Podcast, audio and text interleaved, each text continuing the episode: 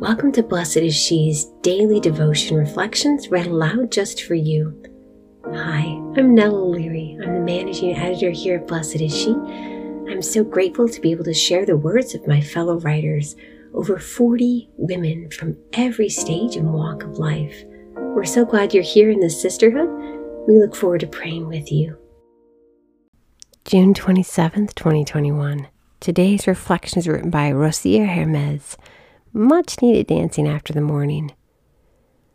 About a year and a half ago, I received a startling message that a dear friend had been in a horrible car accident was in the hospital. Caleb was one of my first friends in Addis Ababa. He was a mover, the kind of person who had the charisma to envision things and get them done. He was passionate about Jesus and the gospel. When a call to prayer was made for this 31 year old follower of Jesus who lay almost lifeless in a coma, you better believe many prayers were prayed. Even people who hadn't prayed before were prayed. The week of prayer ended in sadness and confusion as we received the news that Caleb had passed. We had faith like Jairus and boldness like the hemorrhaging woman in today's gospel. We prayed because we knew that the Lord did not make death, nor does he rejoice in the destruction of the living. Wisdom 113. And yet, our prayers did not result in a miracle, at least not an immediate one that could be seen and palpated on this side of heaven.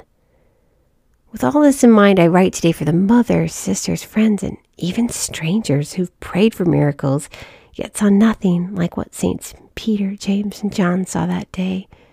Mark 5 37 through 43. For all those who are mourning their unanswered prayers, I write for you.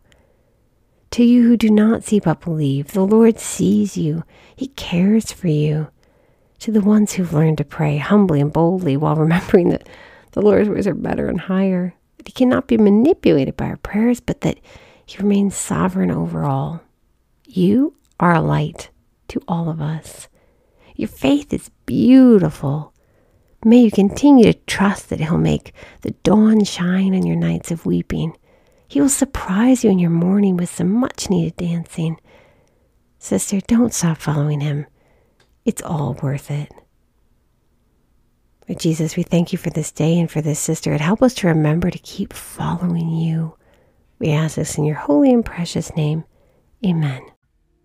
Thank you for listening. You can subscribe to receive our devotions via email at blessedshe.net slash subscribe.